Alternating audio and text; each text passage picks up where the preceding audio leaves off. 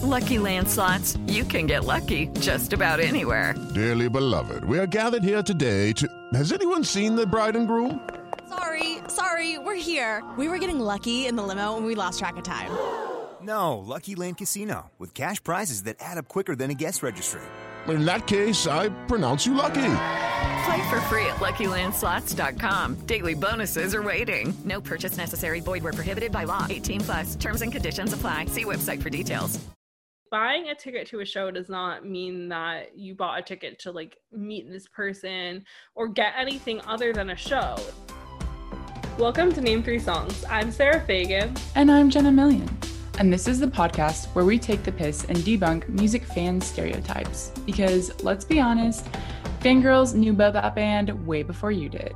And if you stick around long enough, we'll let you in on some new music the girls are already crazy about. So, Sarah, what are we talking about today? So, I thought it would be important to talk about the toxicity in the fandom community, especially in the wake of our fangirl episodes, which I know have been like a few weeks in the past now, but I'm honestly still reeling. So, for those of you who don't follow me on TikTok, where I am every day trying to become a famous internet teen, um, a bunch of actual internet teens did not take lightly to me um, taking the piss out of Ashton Irwin for having consistent foot and mouth syndrome when it comes to talking about female fans. Because, like, if you actually listen to the podcast instead of just attacking a 28 year old woman on TikTok, they would know that I really wanted to give Ashton Irwin a redemption arc. Like, I really wanted to. He just has internalized misogyny.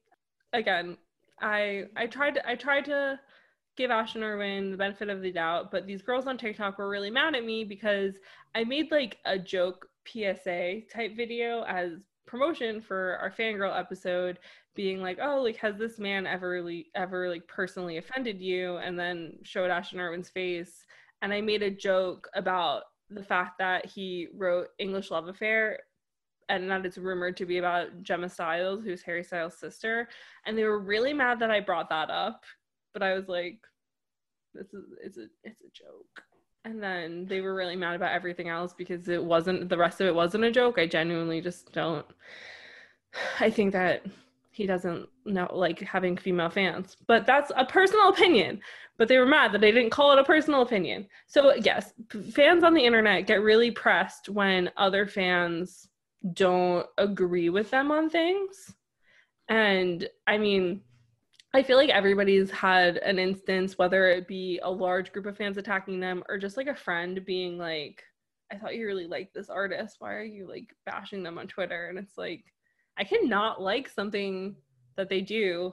There's a, a big problem of like fans pitting themselves against other fans, whether that be in the like old age of MySpace era of things of being like, oh, I've known that band since MySpace, so like I'm better than you, or it be because you have like a differing opinion it seems that as the internet has gotten to be more of like an every second of the day used thing that fans of musicians or fans of really anything the second that you don't agree with something that they want they're like me oh like me and my friends are going to attack you now. And so voicing an opinion whether that be that Ashton Irwin is an, has internalized misogyny issues, um, or if that's um, you didn't like Harry Styles' outfit for like the lights up video, like someone's gonna come after you on the internet for it.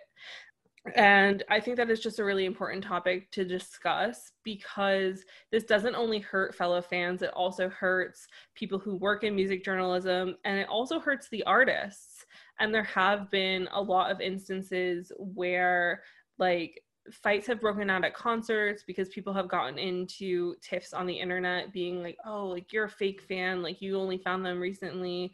And it's like that gatekeeping issue on top of all these other things. And so we've tried to compile a list of instances within fandom where fans have turned on artists that they care about. Fans have felt like obligated to an artist's time and among other things to discuss just like the deeper intricacies of fandom culture and how it can be honestly like villain like turned into like a villainous thing to be a part of. We're going to start with like the craziest, well, craziest like most recent example that we could find, which is BTS fans fighting with Charlie Puth. Jenna, did you want to get into that for us? Yeah, so Charlie Puth like took to Twitter to like ask BTS fans to calm down. He was like, "I'm a 28 year old man. Please stop fighting me." But the issue was that I guess they did a performance with Jungkook from BTS, and the BTS fans on TikTok were coming at him claiming that Charlie was just using them for clout when like artists perform together all the time. And he even tweeted and he was like, I love those dudes. Like I support them. Like why like why why are you attacking me for this? And like basically was asking people to stop. And he made the point that he's like, I'm 28 and like I can handle this, but 10 years ago I was probably in a very men- different mental state where this would have affected me very differently. And people just like have this disconnect of like not realizing like what they're doing is affecting the person on the other end, you know, mentally. The way how quick internet culture changes over time and then the like presence of like the whole like clout culture so like doing things for clout to look good and i feel like that's something that we have brought up in other episodes just briefly is like talking about people like things that exist for clout like people don't understand that sometimes like artists will respect each other and they'll be like hey do you want to collaborate? But also sometimes if two artists are signed to the same label it's like two bts fans bts is bigger than charlie puth but to my mom who listens to z100 when she's driving to like the store charlie puth is bigger than bts and so it's these sort of things where when you combine an artist who is like famous to like moms who listen to the radio and artists who are famous to like thousands of people like millions of people of all ages on the internet it's like you can bring two very different listening parties together and like bring help each other. new. yeah. Yeah. So the next examples that we have um i think maybe one of the most infamous ones is nicki minaj's uh fandom called the barbs. And it seems like they've just attacked literally everyone ever but uh, we found an instance of i mean definitely journalists like coming at journalists all the time with unpopular yeah. opinions but there was somebody who was like a like a fan of Nicki and was just saying like um i'd like to hear Nicki like make some more mature songs just like talking about relationships and stuff like that and the fans like went off on her death threats saying they found her cell phone number saying they found her address. And then nicki minaj was like fanning the flames also coming at her saying like you don't have any right in saying this and like dm'd her stuff. Um so there's also instances of fans like egging it on. And like why don't you give the louis tomlinson example? So yeah so the louis one is crazy because we like one direction fans know that like louis is like pretty sarcastic and like kind of doesn't take shit no matter what. But there's this like famous Australian uh, radio DJ, and she goes by Ash London. And I think at the time she didn't have her own radio show. I think that it was like a group sort of thing where she had like two or three co hosts and Ash had interviewed Louis. This happened in 2017. So Louis wasn't like while Louis was like sort of active, like he didn't have his album out. He most of the music that he had coming out were like collaborations with people. And so Ash had interviewed Louis and it was like pre-recorded. So she and like the uh, her co-hosts had to like introduce the interview rather than like Ash just going straight into it cuz Louis was like in studio. And her co-host asked ash london being like just so we're clear because i'm a visual guy he's the guy with the smaller face with the short brown hair. And then and then ash london responded like kind of like ratty facial hair. And which like isn't not true but also like they're radio hosts. Like they're joking around like people who listen to their show kind of like know what their personality's like. But then the co-host again goes he's not harry styles basically. He's the least popular one and so while what Ash said like wasn't the best, her co-host said something way worse. Yeah. Way yeah. more offensive. I but agree. her co-host is a man. So I don't know if that's just me jumping to conclusions or like what's going on there. But Louis fans took it as that Ash said all of this to explain who Louis was before an interview, which like why? Like if it was just her introducing an interview, none of that conversation would have ever happened. But the fans took to Twitter and were just like, you should kill yourself. Like, how dare you talk about him like that? Like, you're canceled, like all this stuff. And then Louis, being Louis, he got involved in the conversation on Twitter. And so I think what happened because Ash London's tweet is no longer there, I think that she basically was like, I'm getting bullied on Twitter, like I'm get, like because of this thing, like she probably acknowledged what was going on and was like, I'm gonna go like I'm gonna sign off for a bit. And Louis responded to her and he was like, Prob's best to stay on private for a bit longer, love. Which like knowing Louis, as a fan, like not somebody who's ever met this man personally, like I try and make it sound like we're best buds. Um, like I feel like I'm not surprised that he would do this, but also at the same time, it's like for somebody who's gotten hate for so long for being in a boy band, like you would think that he would just be like, mistakes are made, like no biggie.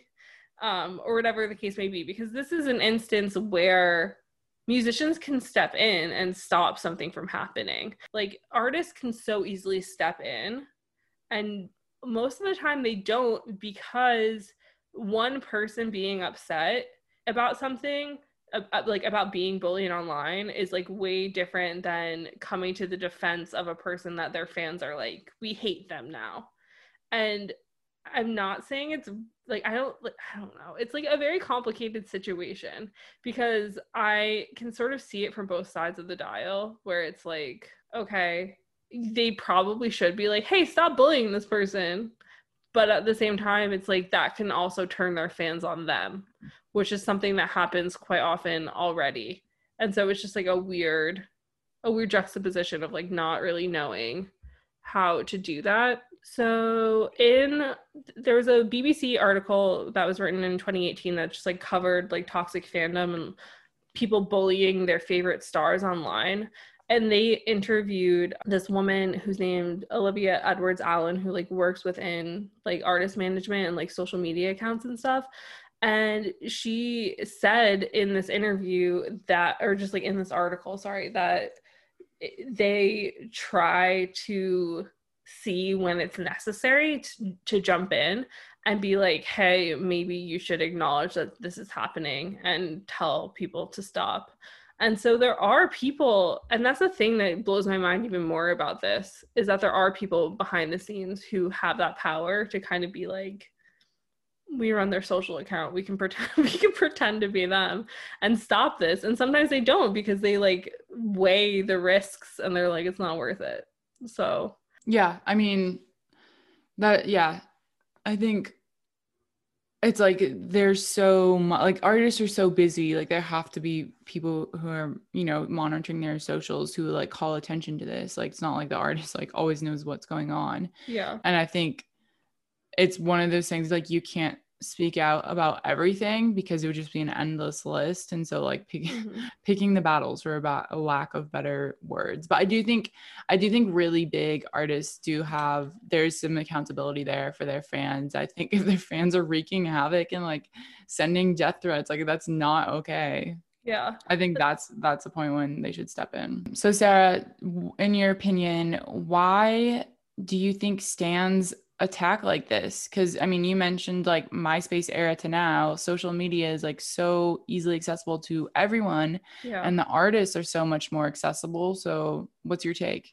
Well i mean i think uh, like as somebody who's like grown up with the internet and like had it from like it's always been a part of like my teenhood sort of stuff. So like the first artist that i was like really obsessed with and like wished that I could have had any connection to. Was like Avril Lavigne.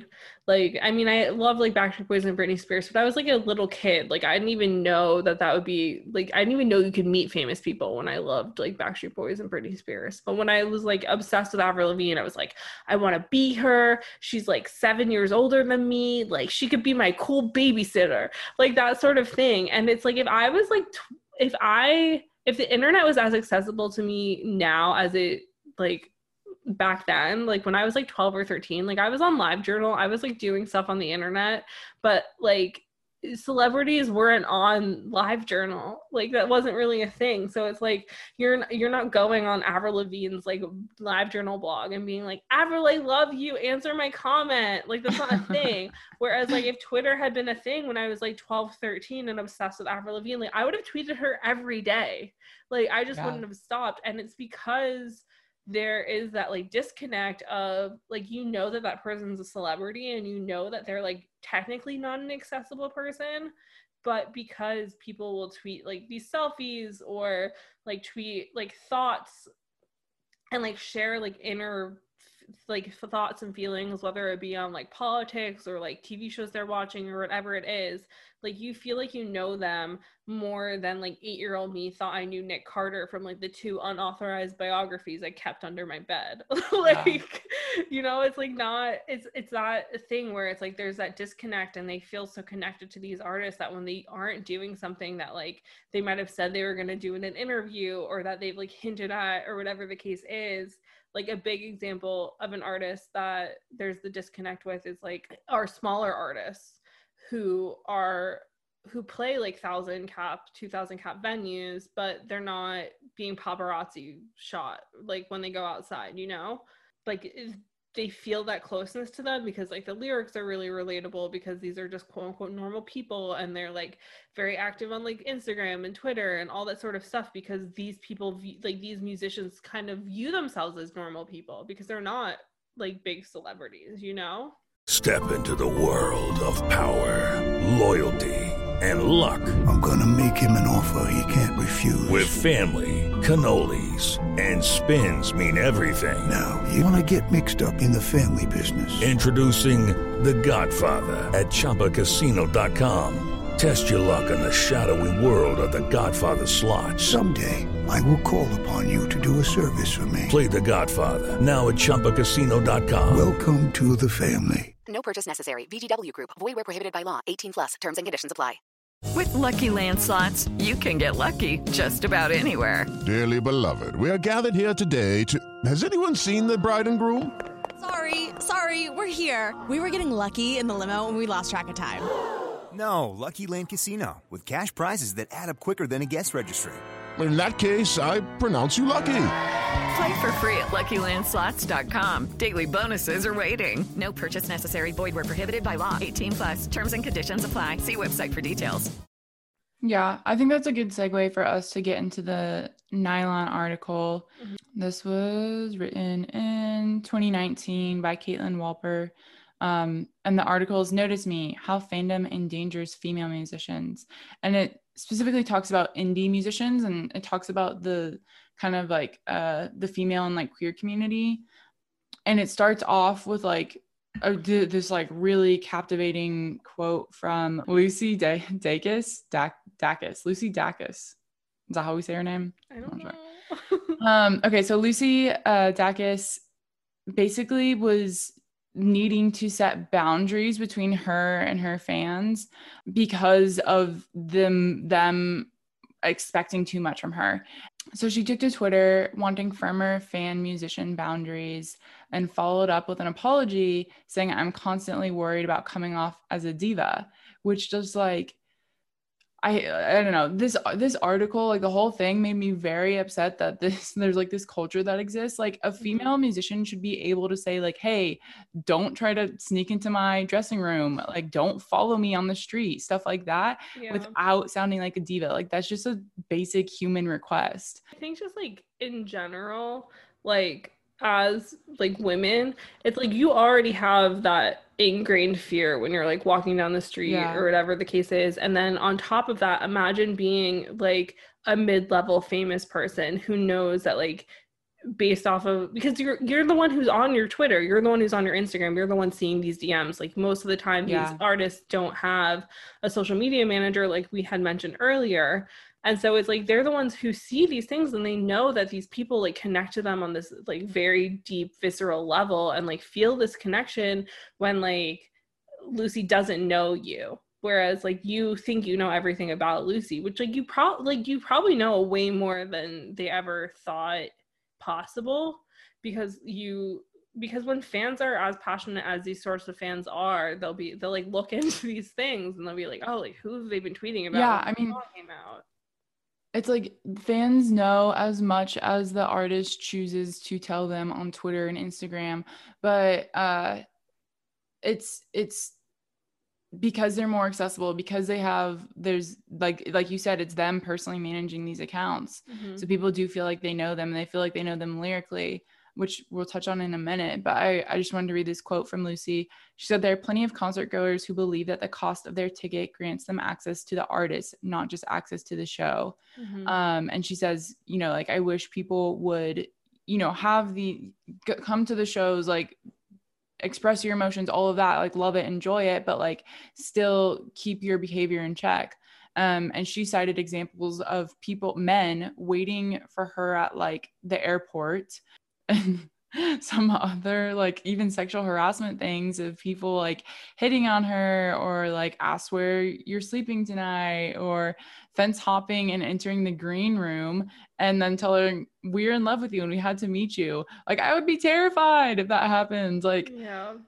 the the lengths people will go to and then it, it leads in also to phoebe bridgers um and she once tweeted like i was chased by a full grown man after a show as he shouted i would never chase you and it's just the like this disconnected like yeah. people like it not clicking because they just become like so obsessed and think that these people are just commodities for them to consume and especially women um yeah. just like you're on stage you're there for my consumption uh and there's another example of Killy, uh, Killy Lots of Petal mentioned that she was selling merch uh, and these two dudes like came up to her and like offered her a beer and she like declined it because she was like i don't know you know the beer's already open. I i don't want to drink right now and i don't know like if you could have slipped something into it. And just like politely declines it and then they continue to like hound her and harass her until her manager had to step in and like take over merch and then she couldn't feel comfortable walking around the venue for the rest of the night. Yeah. um and it's just like why why is this behavior happening yeah, and it's just that thing where, especially with like male fans of these like female indie artists, it's like men, especially like cis white men, like don't understand like what these women like what women go through every single day. It's like that whole thing of like when you go out for a drink and you like hold your hand over the top of the drink and like you're not just gonna like leave a beer with like a cozy on top of it when you like go out for a smoke like your guy friends do because you don't know if somebody was watching and being like that drink was a girl's i'm gonna slip something in it while yeah. they're away and so it's just that thing and also when you were saying like somebody chasing Phoebe Bridgers and being like, I'm not chasing you, like I would never chase you. It's that thing where in that guy's mind, he was trying to approach her, and in her mind, she's like, This is a man like walking behind me i'm going to try and get out of the way. And so yeah. it's that again the disconnect not even just between artists but it's between like men and women of like not understanding that like that's like that act strikes fear in us. And when yeah. you on top of that are like i'm not chasing you it's like okay that's what like that's what jason would say in friday the 13th like of course you're not chasing me jason. You're coming to murder me. Like so it's it's just that it's it's it's something that you can't help but laugh at because it's the only real way to cope. Um, but also how you're saying like when people buy a ticket to shows that they feel like obligated to something it's like buying a ticket to a show does not mean that you bought a ticket to like meet this person or get anything other than a show. It's like if you pay $25 to go to a gig like you pay $25 to go to a gig. And if that artist wants to come out and meet people that's incredible. That's great and like it helps build like a community and like helps build fandom and all that sort of stuff. But at the same time if they're having like a rough week or if the like oh, breakup songs that they're playing are like hitting extra hard because they like played a hometown show and their like ex showed up or whatever the deal is like you don't know what they're going through and so it's like if they decide not to come out that night, you standing by like the front door of their tour bus or their mm-hmm. van or whatever the case may be afterwards is just like not it.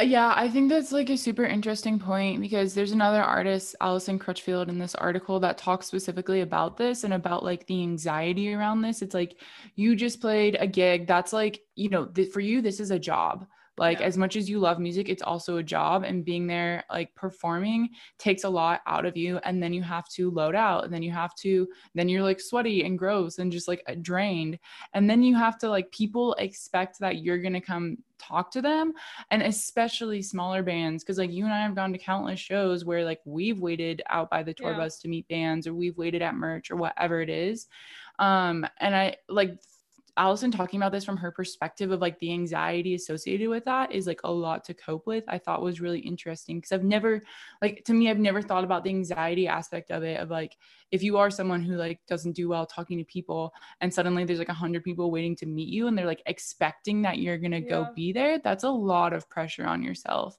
And she even goes on to say like most of the like she said most of the time she walks away from fan interactions feeling worse because she can't give everything that people are expecting of her. Yeah, because I mean, there have been times where I've been working with a band or whatever the case may be, whether it be like working really closely or I've done like an interview piece because I've done like multiple pieces like on like discussing fandom and like how different bands like build boundaries and that sort of thing. Um, and so I'll be like photographing like interact or filming or whatever it is that I'm creating, like interaction between like fans and bands. And just sometimes you'll like see this look of like despair on an artist's face and you only know because you know that artist. But sometimes it's just very over the top when somebody comes and and i mean it mm-hmm. depends a hundred percent depends what the mood the artist is in. And like we can't speak for these people because we ourselves are not musicians but it's just sometimes they're not in the place to hear like your very personal story that like that reson that like that your song resonated with them because they had something similar. Because again like sometimes artists aren't actually even singing from like their own experiences. Like they write characters. Like i know that i think that niall horan said in an interview like somewhat recently that he a lot of his songs are just from like characters he creates. I know sam fender does that a lot where he said that i think only two of sam's songs are about actual lived experiences and the rest are just kind of characters he's made up in his head. And so for somebody to go up to an artist like that and like who publicly like in interviews will talk about like their mental health and that sort of thing and be like oh this song really spoke to me when like that song isn't something that actually happened to them that can be really hard And that goes on along with the lyrical intimacy. And in this article, um, there's I'll quote this music critic uh, Sarah Geffen called this phenomenon asymmetrical intimacy, where the mu- quote the musician has no idea who you are, but you're already in on their life. It's easy to build a fiction in your head where you guys are best buds, even if you've never met before. yeah Um, and so that goes to your point of consuming people and thinking like you know them because they posted about something on Twitter, they posted about something on Instagram, but then lyrically, because a lot of times these indie artists, like their lyrics are super raw and like super telling. And then the fan trying to read into like, oh, I know you because this happened to you and this happened to me also. When it's like, well, the song wasn't even about that. And like you can interpret it how you want, but don't like push your uh, image of that onto me. And I think the other point you just touched on is like the emotional labor of it, of like people confiding in artists, of like, yeah, like this really awful thing happened to me. Um, and it must have happened to you because you wrote like a song about it. And like Yeah. that wasn't the case at all. And it's like, these people aren't therapists for you. Yeah, it's it's it's just something that has always been hard for me personally as someone who was very much in like the fangirl spectrum of fandom growing up, but without the like fandom community so much because there wasn't like Twitter and all that stuff. Like you'd make your friends at shows and you guys would be like fangirls about a band together, but outside of that, like there wasn't really like a gr- a bigger community so to speak like there was sort of but not as much as it is, It prevalent today Yeah. um and so it's just it's just always been so interesting growing up not really having that fandom community that you see today and then going from being like a super fan of artists to a music journalist like pretty quickly because like i mean i've been super into music since i was quite young so i mean starting music journalism quite young also like it kind of makes sense in a way. But it was like weird when I first start interviewing bands and I like ask sort of questions and they after the interview would kind of be like, oh wow, like you had like really smart questions for somebody your age.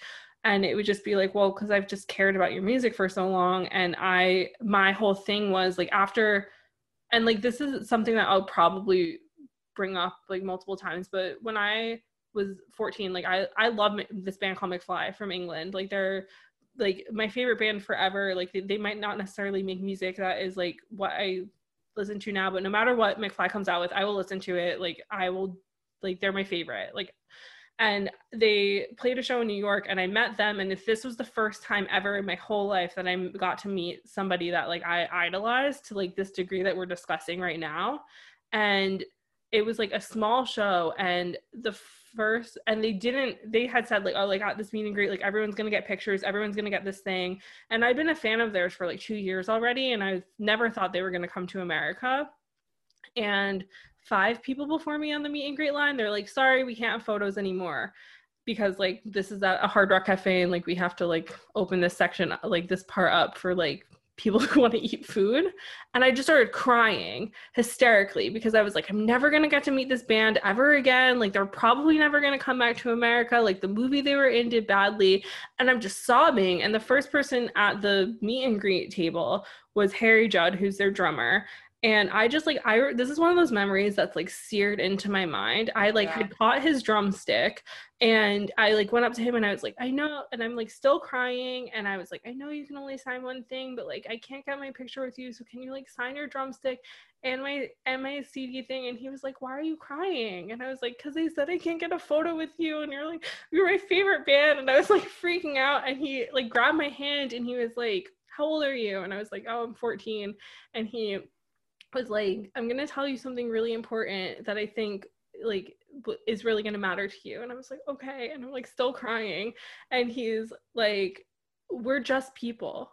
He's like, I know that our music means a lot to you, but like every band that you ever listen to, they go home, they take a shit, and then go to bed. That's what he said? Yeah and I just went from crying to laughing. And he was like, see, he was like, that's so much better. He was like, you don't need to cry. Like, he's like, we'll be back, which was a lie. he was like, he's like, you'll see us again, which wasn't a lie. And he was like, um, and he was like, you just need to remember that like every artist you listen to is just a normal person and we're never worth your tears. And that just like stirred something within me and changed my whole life because even though I still would be very like make my own shirts when I would go to concerts to show support and stuff, I tried so hard to treat artists that I met like they were normal people. Yeah. And I would try so hard to like not put put things on them that they didn't ask for and just if i was going to see like a smaller band i knew that even if i was like gonna make a shirt because i was like these small bands need to know that people care about them was my, my mindset behind like making my own shirt for this show. But when i would talk to them i would just try and talk to them like they were people who could possibly be my friends. And so it's just that thing where like you have you have to understand it like they are normal people and they go home to take a shit and go to bed. Like yeah, and it's exactly that thing of like you can't project your fictional story onto them because they exist outside of that and they'll probably disappoint you if you yeah that. exactly and that's the thing and i i stand very firmly by that you shouldn't meet your heroes especially if there are mixed reviews out there. Like I've never heard a bad thing about McFly ever in my life, so like that's fine. But like, so Arctic Monkeys are like another one of my favorite bands, and people all the time, like my friends all the time, will be like, "Oh, like, is there a point in your career where you're gonna like try and interview Alex Turner, like if he's making music again?" And I'm like, I could never be in the same room as Alex Turner because if Alex Turner disappointed me, my whole it would ruin you. Like it would ruin everything. Yeah. And it's like I think that it's completely healthy to have certain people that not so much that you look at on a pedestal, but just people who are like that you know are normal people, but you're just like, for me in my safe space, they're like a yeah. special being. Yeah. I feel like that's fine and normal and acceptable and like a good way to kind of like separate yourself from like somebody's questionable behavior which I think comes back to like these teen girls attacking me for saying Ashton Irwin is a misogynist when they're like, but he's not. And it's like, You don't know him.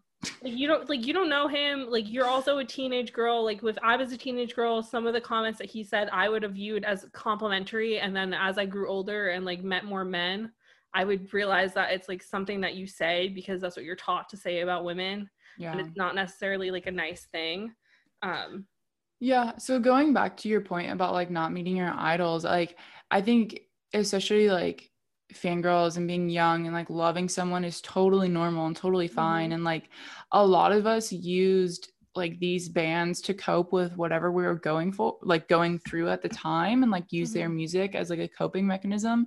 And that's completely normal. Like consuming artwork, using art to like help you get through something is completely like acceptable and healthy. I think it's the boundaries like when that crosses over into projecting all of that onto the inv- individual themselves.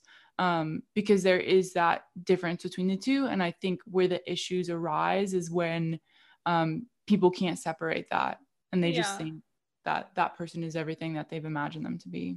No, definitely. And I think while the whole like fans attacking other fans or fans attacking like random strangers who say something they disagree with is like a big part of like toxic fandom, I think that the more prevalent part and the part that like fans don't seem to acknowledge as much is like when they do attack their favorite artists. And it's just it's kind of jarring um to see that they even sometimes like think it's funny. Like when they'll be like oh well like and i'm gonna keep using like rihanna as an example because i think that she unlike somebody like lana del rey who will like go on hiatus like between albums and just like kind of disappear from the media world like rihanna is like an a-list celebrity rihanna has like her beauty line she has her clothing line she has the lingerie line she has like all these things because rihanna is a brand and this goes Mhm. back to like our first episode where it's like wearing a Beatles shirt is more than just wearing a Beatles, like being a fan of the Beatles. Like the Beatles are a brand at this point. Yeah. And like at the beginning, they were for girls, and now they're for like old men trying to prove a point. And it's like Rihanna is for everyone. Rihanna's not just for like Rihanna's music fans. Like Rihanna's been in movies, like she's done all of this stuff.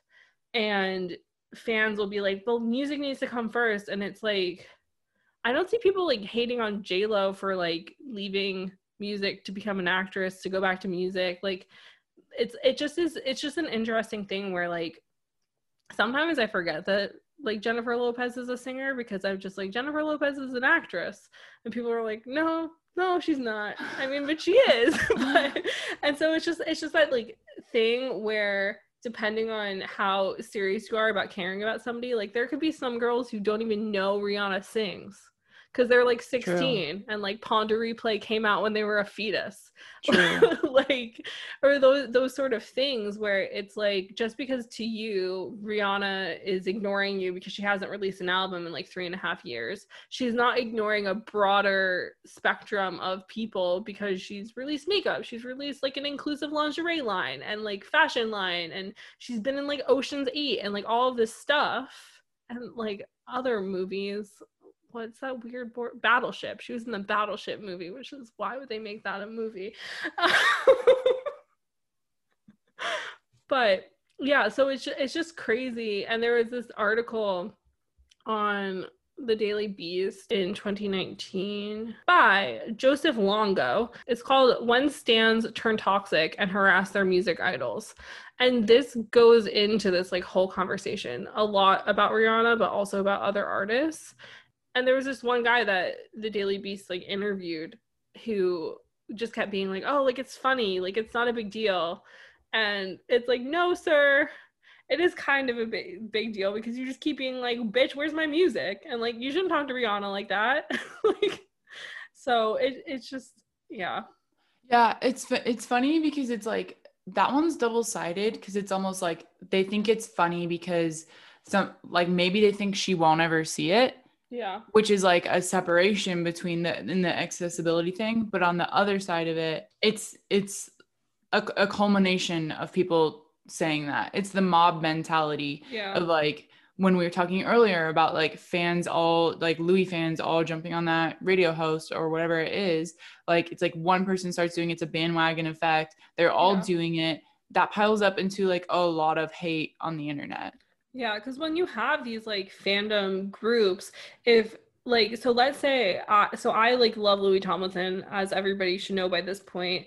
Like let's say I was part of like this like Louis like fandom on Twitter and I was like, "Oh, this bitch in Australia like said that Louis was like the lesser known member of One Direction. I'm to hate on her." That would mean that I probably have like a group DM chat with at least 10 other Louis stans and they'd be like, "Hey, why did you like tweet yelling at this radio host?" And I could be like, "Oh, this bitch," and like send them an audio clip, and then they would go, and then they would go to their other group chats, and it's like this domino effect of people just attacking because one person did it or like a couple people did it that are also within the fandom. And so that's the thing is it's like if this one guy who's like prevalent in like the Rihanna fandom is hating on Rihanna, the other fans are going to be like, "Oh, Rihanna's tweeted him before. She'll see it if we all respond to his tweet or whatever the case is. And this guy also in this the Daily Beast article said that he thinks it's okay to be kind of like sassy and snarky towards Rihanna about this because Rihanna is sna- sassy and snarky back. And so she'll sometimes respond to comments being like, bitch, I'm running an empire, or like whatever the case may be. And it's like, Queen, you are running an empire. Like, they don't deserve you. and so it's just that thing where it's like, just because they snap back sometimes doesn't mean that like it's not affecting them negatively when they see these people being like well where's my music? Like again as we already were talking about like with the indie artists like you don't know what these people are going through and sometimes you're just not in the headspace to like write music. And that's the thing is it's like an actor or like an actress or like other people who are in the spotlight like while their jobs are also hard like you They don't owe you anything. yeah like nobody owes you anything but also just like if you do some sort of other vocation that makes you a celebrity like if you want to keep acting but you're like oh like i'm tired of dramas you can like phone it in and like be on a in a comedy or whatever the case is like obviously i don't acting is hard that's not what i'm saying but it's it's just that thing where it's like music comes from a very different place than other vocations that make you an A-list celebrity. And so sometimes you're just not in that space to write music or like maybe you wrote something and then by the time you were ready to go into the studio you're like, "You know what? These like 12 songs I have don't speak to me in the same way anymore." And so you just like you don't know what people are going through and it's like as I was saying, it's just like the same thing of like assuming you understand where a person's coming Mhm. from because you know their online persona, which like can not be them sometimes. It's Um, also um, what we mentioned earlier of like just because Rihanna and the the point with Rihanna was like she released a lot of albums in like a short span of time yeah, uh, over the early parts of her career, and so it's like people started expecting albums from her Mhm. and like expect that she's just gonna keep doing that forever. Expect that she's gonna turn out an album every two years when it's like she's a human, she can do what she wants. Like she doesn't owe you anything just because that's how she started her career. Yeah, and I mean, and that's also the thing that we talked that we mentioned in our One Direction series is that like towards the end of One Direction, like a year before the hiatus even happened, Harry was kind of like, we were all exhausted. And I kind of like put my toe into the water that was and saying, like, maybe we should think about taking a break because we're going to exhaust ourselves and our fans. Because when fans expect you to be touring and recording that much, even though like now looking back when fans talk about it they'll be like they were so tired they were touring all the time. It's like if that had stopped even if they like didn't go on hiatus and they just were like oh like we're we're gonna take a break to like properly write an album instead of writing on tour like they would have freaked out and been like why like why are you not available to me when you've been available to me for four years Yeah, and another quote from this Daily Beast article is that part of the frustration is if there's not music, then there's little keeping the community together. yeah So that's like touching your point on One Direction, especially like because I was always on Tumblr when like One Direction was big. So it's like always seeing new content, always seeing new interviews, seeing gifs of them, seeing photos of them because they're always doing stuff. They're always in the media. They're always putting out an album. They're always touring. And then it's like when that goes away, like what do you have left to focus on? Yeah. No completely. And it's just it's just that crazy thing of feeling like you don't have a community to belong to anymore just because the artist that you love isn't creating stuff as regular regularly as they used to be or whatever the case may be. And i just think that people need more hobbies.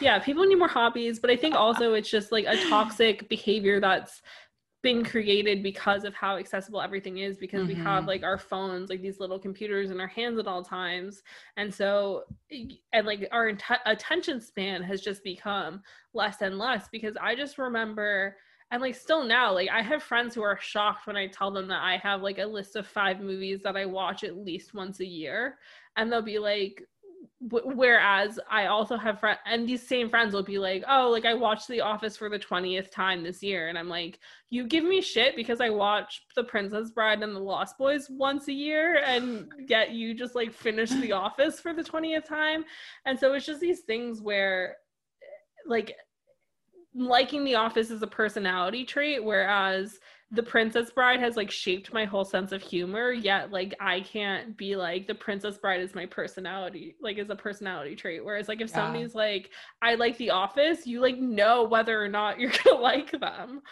yeah yeah well going back to your point we were talking about this the other day but turns out myspace is one of your personality traits yeah. sarah yeah well exactly like these are things where it's like when you hang out with somebody enough or you talk about things you'll be like oh like that certain thing really shaped who they are whereas like myspace really did have a lot to do with who i am as a person um but also like myspace sounds cooler to acknowledge than livejournal which a livejournal was like a big problem in my life but well i think like something can sh- like something can you know be like especially in your teen years like everything you're absorbed into and that can really shape you as a person but yeah. you have to exist outside of that too like that can't be your sole identity it's just like a one direction fan or whatever it is. Yeah. And i think i don't know it's i mean it's easy to say that as like somebody who's not a teenager anymore well, but um I, no. I don't know i guess my point is like people need to grow beyond the one thing. Yeah, and like a, a thing that we've said in different ways in multiple other episodes is is it's like just because a band doesn't exist anymore or because an artist isn't making music anymore or may be on a break or whatever the case may be that doesn't mean that they don't still exist like that doesn't mean that you can't sit in your room and listen to one direction all day or listen to mcfly all day like mcfly hasn't released a new album in I want to say like 6 or maybe 6 plus years and yet like whenever I'm sad I know that I can like put on like a McFly song and it's gonna just like make me feel warm inside, even though that's like again not really the kind of music that I gravitate towards on a day to day basis. And so if your friends are your friends because you met through One Direction, just because One Direction isn't making music anymore doesn't mean that they're not going to still be your friends. Like the One Direction community is very active every day and they like sometimes pretend old content is new just to come up with something to talk about i feel like. But uh, it's the same thing with like rihanna. It's like rihanna has other stuff going on. Like you don't need to focus on her music. Like just just like support an artist that you love and it will never come back to bite you in the ass because if you make friends along the way you make friends along the way. Like they're going to be your friends. Like you're going to find out you have other stuff in common. Like i don't yeah personally know anybody that I met because of one thing we have in common that I didn't later find out we have like more stuff to talk about. Like, so that's the thing I don't understand where it's like, this is our personality, this is it. And it's like, what? so, yeah, it's just like there's a much bigger picture than just like, port, like, I don't, I'm the word is escaping me, but there's just like a bigger picture than like assuming that you understand an artist when you don't and like there's more to life than like revolving mm-hmm. your life around an artist that you love and like being toxic to other people who love the same artist as you is not going to get you anywhere because yeah. it's more than likely that if an artist comes out of the woodwork to because there's like some beef going on on Twitter that it's most likely going to be that the artist is going to be like, "Hey, stop bullying other fans." Like it's way less. Like I feel like does- Nicki Minaj is the exception there. yeah like it obviously does happen that like these artists like feel the need to stand up for themselves but nine times out of ten like the artist is going to disappoint these fans who have been attacking somebody because they're probably going to be like hey you don't like it when i'm bullied so like why does somebody quote unquote bullying me make it okay for you to bully them Yeah. Bullying on the internet, man. That's something that has not changed since the internet was born.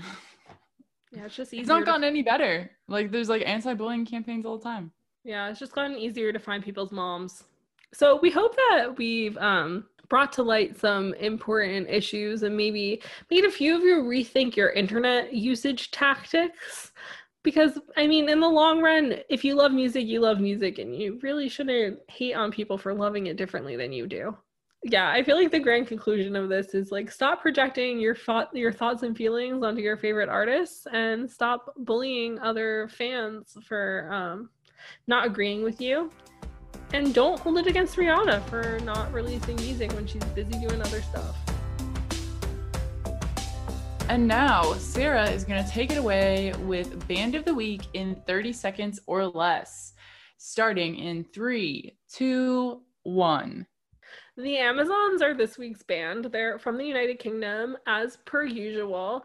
Um, every time I listen to any of their songs, I get super emotional and feel like I've been transplanted into like a super fun gig, which is incredible. I think it's just because it's like rock music and you just like you just feel that vibe like you're at a concert when you listen to them, which I think is a really nice thing. If I'm gonna suggest any songs, you should check out Fuzzy Trees and Ultraviolet. Um, the singer is a beautiful man. They're very nice people. the music is great, and you should all go check them out. Thanks for joining us on Name Three Songs. Until next time, never let anyone make you feel bad about your favorite band. And remember that you're never too cool to listen to Harry Styles.